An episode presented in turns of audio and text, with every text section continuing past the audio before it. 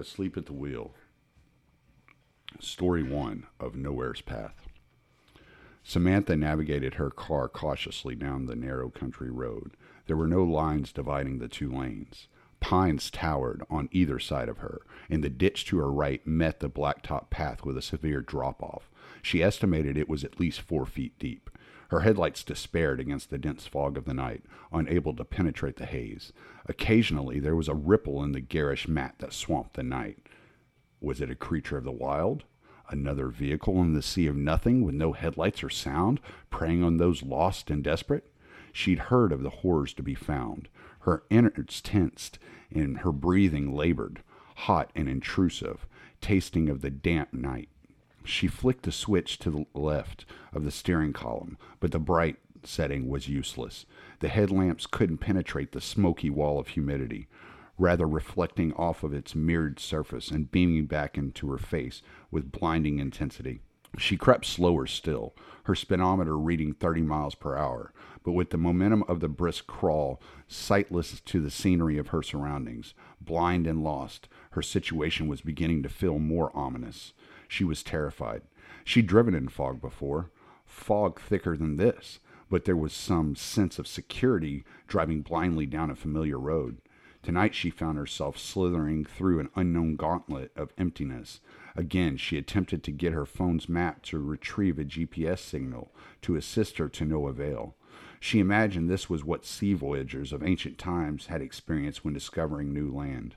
How did she get here? She couldn't remember. She'd been in Mississippi driving north. Was she on I 55? She'd seen a sign. No, I 59. She was near Picayune. She remembered that much. She'd pulled into a rest area, a couple of hours of sleep, and then I'll be okay, she'd reasoned with herself. And that's what she'd done, or at least that's what she remembered doing. Maybe that's what she was still doing. Was she dreaming? Was she still parked in the rest area, with tractor trailers parked at her rear, their diesel engines rumbling? In time lapsing as she gathered strength, she glimpsed a sign. Caesar, it read. She quietly investigated the possibility that she could still be dreaming. She pinched her arm with the red flaking nails of her thumb and forefinger. A sting shot through her arm. Ow! she squelched. Okay, Sam, it's not a dream. She rolled down the driver's side window in hopes of pinpointing the interstate by sound without full use of sight.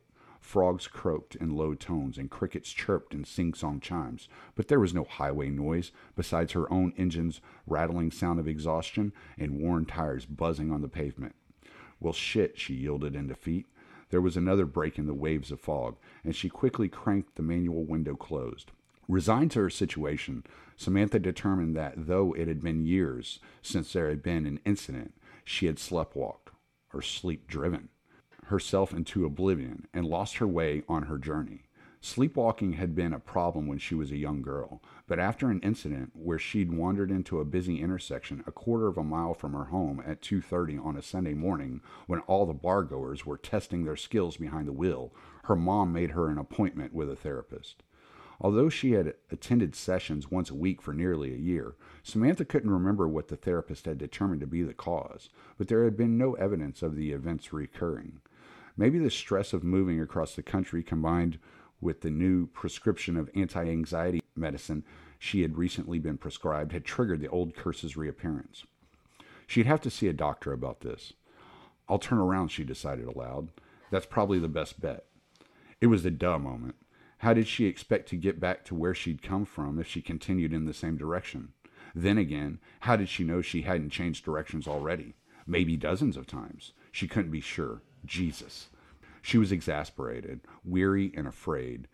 It was as if the foggy environment had conspiratorially seeped into her mind to create delusions and cause her further confusion.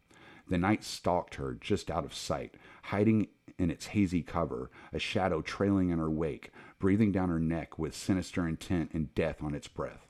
Soon it would pounce on her, and she'd be an otherworldly bride on a dark plane of torment and deceit. She grinned in recognition of her paranoia. I'm losing it. A long while passed. She'd yet to find a place to turn around, and she was losing hope. The radio clock read three o'clock. She flipped it on. Every station was static. Her eyes were drooping, and her stomach was in knot. Her mind, had shut off its fantasies, and now when the oceanic smog revealed a possible sign of life tearing through its surface, she prayed for something or someone to appear. She had determined at some point between dream and wakefulness, when her mind shifted and her head nodded, that she'd wandered off of the path of living souls and entered a land not unlike the Dead Sea, salinity preventing life to occupy its depths. A howl of wind picked up, and she held the wheel tight, staying true to her course. In an instant, a wisp of silvery bands opened to unearth a gravel driveway illuminated dimly under a sign just ahead. She increased the car's pace, mashing the gas before the mirage could fade from view. She slid into the parking lot of the country store and stopped suddenly with a skid of tires. The sign above the door read Po' Boys. There was a light on inside, but no movement to indicate civilization was to be found beyond the threshold. She tried the door, but it was locked. Maybe she should wait in the car. Someone would eventually show up. The decision lingered when a thin man with long white hair, narrow green eyes, and frail features peeked from a hidden room behind the counter. He came to the door in a swift shuffle. He wore blue jeans, a short sleeved plaid shirt, and a grease stained apron. He wiped his hands on a red oil rag, fumbled with a large ring of keys, settled on one with a look of recognition, and unlocked the deadbolt. Hey there, pretty lady, he spoke in a gruff, grimy whisper. How may I help you? Hi, she was obviously excited to see the man. I'm so lost. Well, come on in. He slid out in front of the door for her. We don't open for a little while now, and breakfast is in the works. What can I get for you? Samantha smiled in amusement. He seemed as excited to see her as she was to see him. He probably didn't get much business out here. She followed his lead into the store. I'm not really hungry. I just need to find my way back to the interstate. He contemplated this with a perplexed glance at the road. Hmm. He may have been as lost as she was. How long had it been since he'd been out of this store? I reckon about 45 minutes west of here. How'd you end up so far off the path? To be honest, she said, still smiling, I don't know. He glanced at her in confusion, but he couldn't turn off his southern hospitality. Asleep at the wheel? He chuckled. Have a seat. I'll get you some coffee and eggs before you go. No, really, I need to go. The fog is horrible, and it's going to take me forever to get back on track. Suit yourself, he shrugged. The offer stands. His nose wiggled, causing his overgrown brows to scrunch over his eyes. My bacon! He scurried back behind the counter into the hidden room. Do what you want, he shouted from the grill area. But I have regulars that want their breakfast this morning. Should be here soon. Thank you, she yelled back. I'm just going to go. Suit yourself, he sang. She opened the door with the tinkle of a small bell that was strategically placed on its frame to signal potential patrons. Cute, she muttered. The bell was fitting to the store's decor, aged and welcoming in its quaintness. A rusted red pickup thundered into the parking lot. Its one headlight illuminated the front of the store for a brief moment, went dark, and the truck came to a stop near Samantha's car. The driver peered out at her. He was an intimidating lumberjack, his bearded jowls jutting out like a rocky ledge over a column of a neck. Curly, dark, oily hair sat mussed in a nest of tangles, and his malignant eyes rested dull and shadowed beneath a perpetually furrowed brow. The truck's door creaked as it opened. The man stepped out of the relic, and Samantha couldn't help but flinch at the sight of the mountain that stood before her. He had a red brown complexion, darkened by the sun, she assumed. His attire looked out of place on the man. A tight, oil stained undershirt clung to his barreled chest and lump of belly.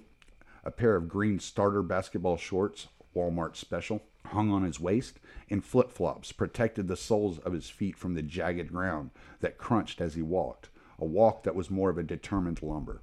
Samantha rushed to her car. She didn't want to show her fear, but she wanted to be clear of the store when the man entered. The very presence of him was a threat to her well being. He opened the door, turned to her with a curious glare in his eyes, almost as if investigating a newly discovered species. His thin lips turned up in a painfully disconcerting grin, and he entered the store.